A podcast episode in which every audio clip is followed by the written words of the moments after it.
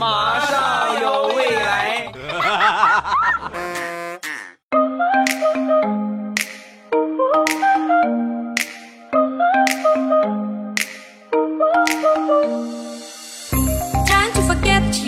两只黄鹂鸣翠柳，未来不做单身狗。礼拜三一起来分享欢乐地笑话段子。本节目由喜马拉雅出品，我还是你们建萌的喜马老公未来欧巴。小的时候啊，有一回一个偶然的机会，发现有一堆废砖，就在我们家附近有一个窑厂，那里边呢有一堆废砖，我这么拿起来一捏就碎，一捏就碎。这个砖有可能没经过烧制啊，就是砖坯子。我一想，这是我绝佳装逼的道具呀！然后我就把小伙伴全都叫到这个地方，我说你们都看好了啊，我给你们表演一个铁头功。在他们惊呆的眼神当中，我拿起一块砖，咔照头上就开碎了，他们都惊呆了。我一看他们惊呆，我更来劲儿了，拿一块咔咔咔咔开到第10块的时候，万没想到啊，那块砖是一块好砖，奔着我的脑袋咔就一下。后来发生什么事儿我就不记得了，只记得我醒来之后躺在医院的病床上，扶我起来，我还能再开2块砖。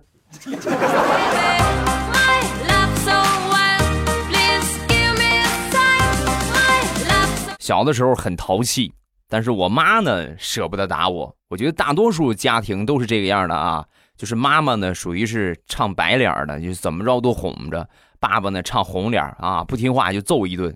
我妈从来不舍得打我，所以每次我只要一淘气，我妈说我就故意气她，哎，你说我就不听，你打我呀，你打我呀啊！有一天呢，我在说这个话的时候，我没看见我爸已经回来了，我刚说完你打我你打我呀，我爸从屋里蹭一下窜出来，连踢带打，那一顿揍挨的呀，哎呀，现在我想想我屁股都好疼。打完之后我爸甩了一句话，以后再有这么贱的要求别跟你妈说，跟你爸说，我绝对尽我最大的努力满足你，好吧。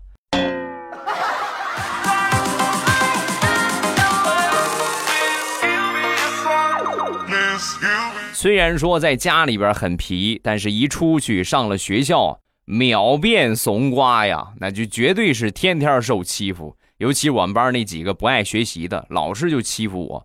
有一回呢，老师在课堂上就提了一个要求啊，那个这个教鞭呢啊，他那个教鞭是个竹子的，这个教鞭呢已经打劈了啊，已经开始裂开了，你们谁放学回家之后给我找个教鞭啊，我惩治惩治这些就是不听话不好好学习的学生。我当时一听，我这报仇的机会来了啊！让你们天天欺负我，我让老师打你们。所以我就回去，从我们家后边有一个桑树地啊，就是有养蚕的嘛，种的桑树，我砍了一根最粗最大的，然后当天晚上我就搂着这个桑树枝，哎呀，美的我都不行了。睡梦里我做梦我都梦见老师打他们的场景。第二天一早背着这个桑树枝我就来到学校，之后果不其然呐，这个兵器我们老师用的异常的顺手啊，那几个同学被打的呀，哎呀那个惨。但是在惨的同时呢，他们似乎眼神里透露出了对我的仇恨啊，恶狠狠地瞪着我。我当时有一种不祥的预兆，果不其然，当天放学他们几个一人手里拿着一根粗的桑树枝，老师怎么打的他们，他们就怎么打的我。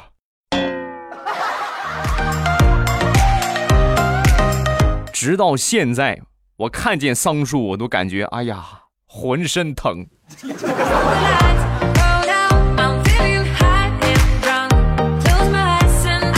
我们童年能吃的东西很匮乏，你不像现在想吃什么，对吧？你就国外的好吃的你都能吃得着，我们那时候能吃个什么南方的水果就了不得了。我记得小时候有一回我爸买了一箱火龙果准备送人的，可是我嘴很馋的，你放家里边哪个孩子能绷得住，是吧？你不能吃啊，那你越是说我越得尝一尝，所以就趁着我爸我妈不在家，我就拿了好几个啊，然后一连吃了得有4-5个吧。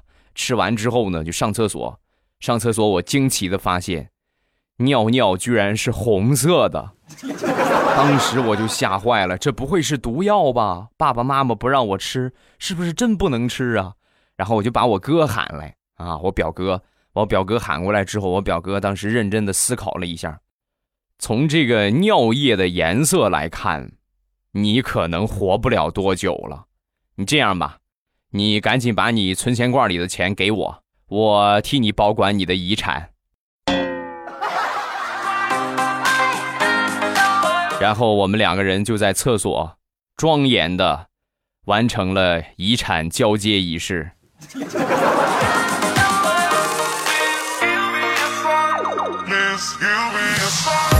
调皮捣蛋被打是很正常的情况。有一回呢，我就很调皮，然后呢被我爸给揍了一顿。被我爸揍了之后呢，我当时就感觉我自尊心受到了绝大的伤害，我就想到了去自杀。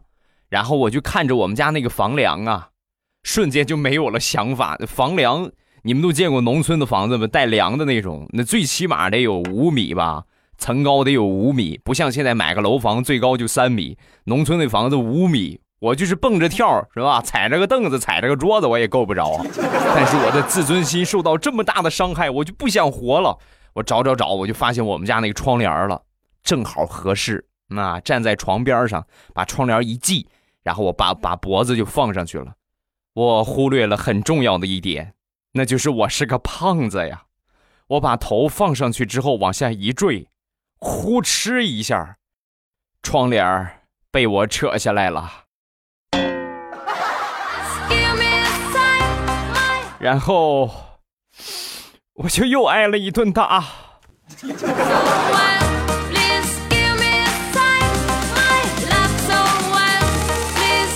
说说上初中吧，有一天英语课，那天有点冷，我同桌是个女孩啊，上初中呢相对来说还没有成熟的那么很早啊，然后我们也是就没有说什么异性的感觉啊。他带了一条围巾啊，然后我说哎呀这个太冷了，咱俩一块围呗。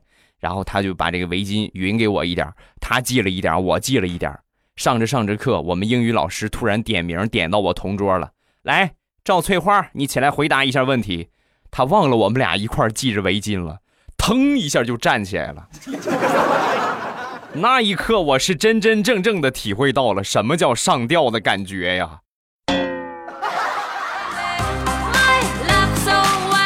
看不惯我可以跟老师说换同桌，何必这么暗算我呢？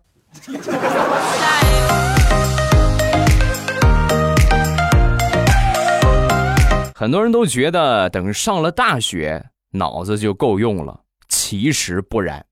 本人在上大学的时候啊，有一个毛病，路痴。我发现我这个情况啊尤其的独特。一般大学校园都特别大啊，有一些同学刚去的时候呢确实有点摸不着东南西北，但是我呢就感觉特别突出啊，路痴很明显。上大学快1年了，有一回下课我回宿舍，我居然找不着我们宿舍在哪儿了。因为一直放在我们宿舍门口的那个垃圾桶不见了，我全靠它辨别方向啊，它没了我就直接迷路了。不过好在这个垃圾桶还有味儿，虽然说搬走了，但是我还是可以通过我灵敏的嗅觉闻到垃圾桶的位置在哪里，然后准确的找到我们的宿舍。得亏我有一个好鼻子呀。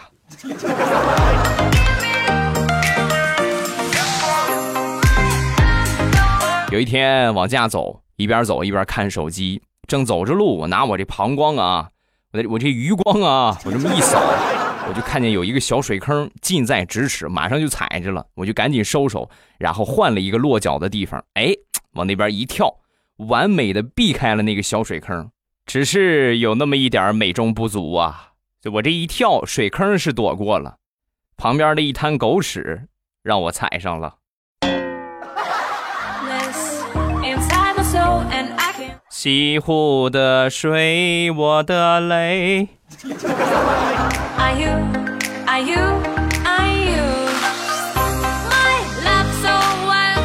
好久没说大石榴了，咱们来说一说大石榴。想当年上大学那会儿啊，谈了一个男朋友，那个时候呢比较腼腆，不像现在跟个女汉子一个样啊。出去跟她男朋友逛街，人男朋友也很主动啊，那个我帮你背书包吧，啊，她不好意思，不用不沉，我自己背就行，我帮你背吧，哇，不用我自己来，我帮你背吧。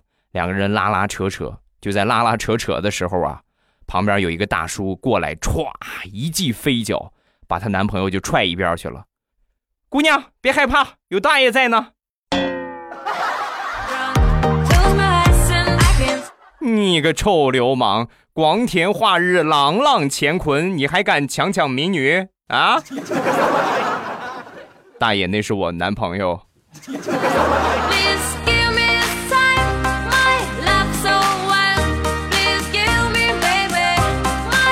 说一个高考的段子吧，这高考也结束一个星期了，你们记住啊，高考结束之后的一个星期是你们最想，不准确的说是半个月的时间，半个月出成绩是吧？是你们最幸福的一个时候，趁着现在没出分了，该怎么嗨怎么嗨啊！等出分之后呢，你可能就惨了啊！我记得想当年高考那会儿啊，我们学校包的车，包的这个公交车，然后学校都花了钱了嘛，我们也都交了钱了，去考试。啊，上车之后我们班也不知道是哪个二货带头，有一个同学呀就投了2块钱，那投2块钱之后呢，后边所有的同学就跟着都投了2块钱，投到最后我们班长上车之后也准备投2块钱，一下还得说人家班长啊，一下反应过来了，这车是我们包的呀，哪个傻子带头投的钱？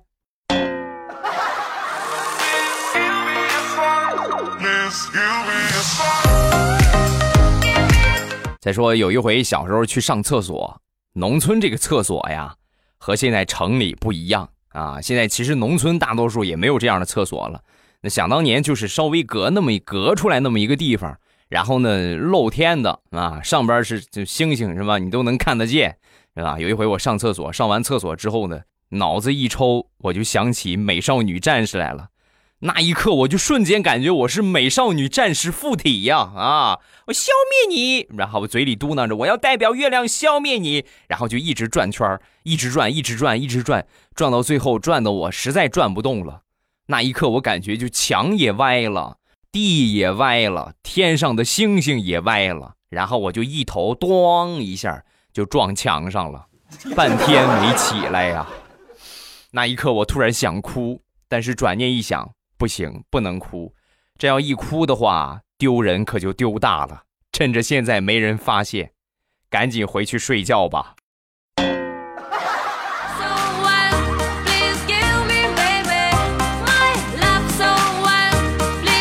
现在想想我小的时候，我存在的最大的意义好像就是让我爸逗我妈开心呐。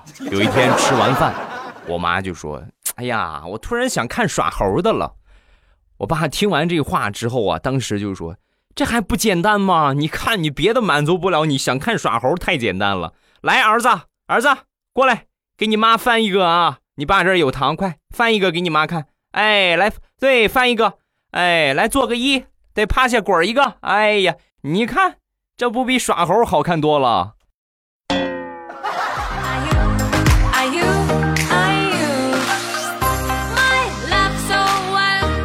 再来说说我二叔，我二叔呢是打小学医啊，是一个大夫。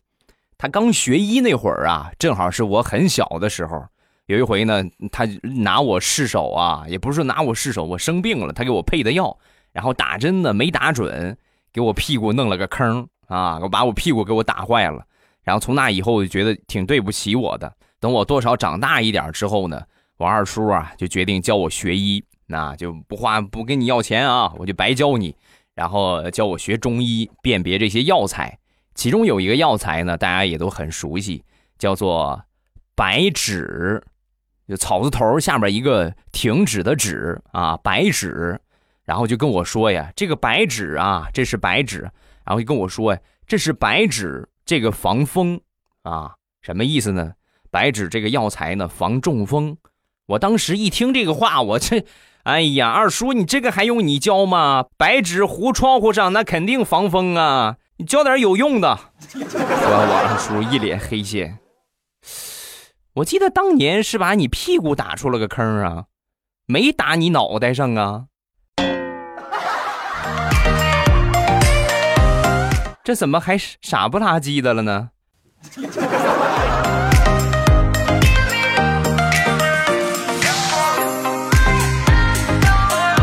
还有一回也是上小学，得了腮腺炎啊，这个就是大家见过吧，脸肿的特别大，叫腮腺炎，肿的跟猪头三一个样。正好那个时候啊，我同桌转学了，我一个小学的同桌转学了。前2年这么一说，从小学到现在20多年得过去了啊，20年，将近20年过去了，我们俩又见面。见面之后身材发福了嘛，很胖了嘛，然后他见到我之后一眼就认出我来了，捏着我的脸就跟我说：“哎呀，这么多年过去了，你这腮腺炎还没好啊。”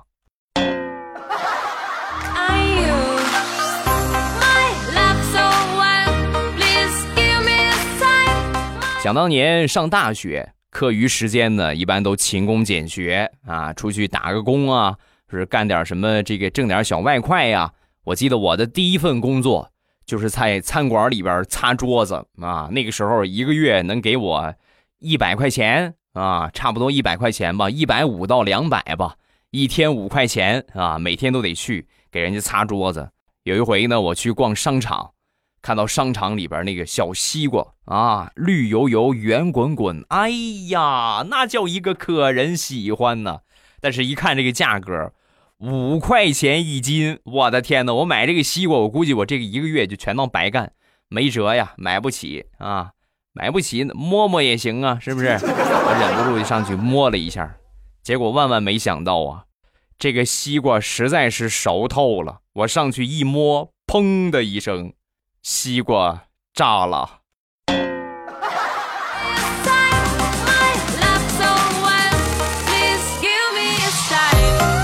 今年6.1是我表哥最痛苦的一个6.1啊！为什么呢？6.1都有学校都有节目嘛啊！一般来说呢都是孩子们表演节目，家长去看。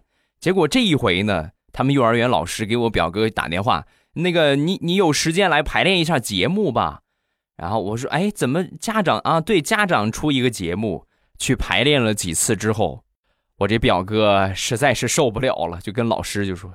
老师，我求求你，你放过我吧！我260多斤，走路我都喘，你非得让我跳什么天鹅舞，我跳的也太丑了，你看看，我就感觉这哪是天鹅，这明明就是熊大在跳舞嘛！你跳其他人吧，好不好？老师，我求你了。说完，他们老师就说：“不行，不行，不行，不行！你可是我们这次演出的台柱子，不是让你为了跳的好看，主要是为了博大家一笑。”所以我专门挑了几个就是比较胖的家长啊，这样胖跳不好，所以才能带来欢乐嘛。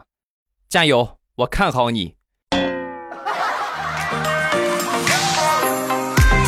好看的皮囊千篇一律，有趣的灵魂260斤。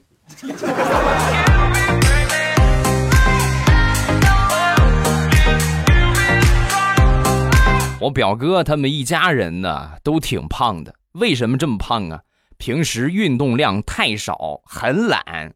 昨天早上起来去孩子上学啊，匆匆忙忙的起来有点晚了，刚下了2层楼梯，就听见上边表嫂就喊：“儿子快回来，你忘拿东西了啊！”我侄子就问：“啊，什么忘了拿了？忘拿作业本了还是忘拿课本了？”说完他妈就说：“啊，都不是，垃圾你忘了烧了。”妈，我上学快迟到了，你们扔个垃圾能累死吗？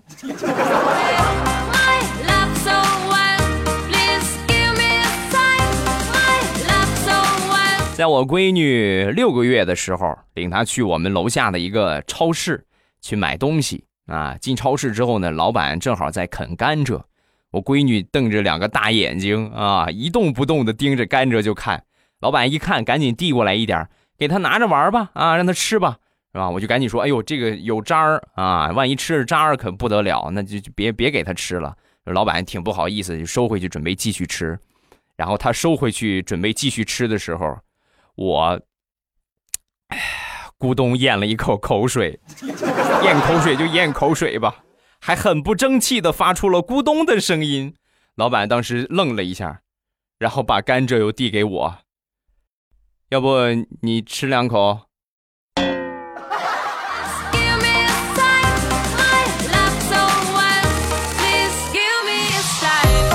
上周日，大石榴领着他小侄女去游乐场玩，玩滑梯的时候啊，和一个小正太两个人就吵起来了啊！这个小胖子啊，一个小正太指着旁边一个抱着胳膊的彪形大汉就说：“我舅舅在这儿，我有舅舅，你快点让开。”刚说完，小姑娘瘪着个嘴，看那样要哭啊！旁边一看见大石榴来了，瞬间胆气大增：“我有我姑姑在，我姑姑比你舅舅胖多了。”我不怕你。那应该是大石榴感觉自己最像男人的一次吧。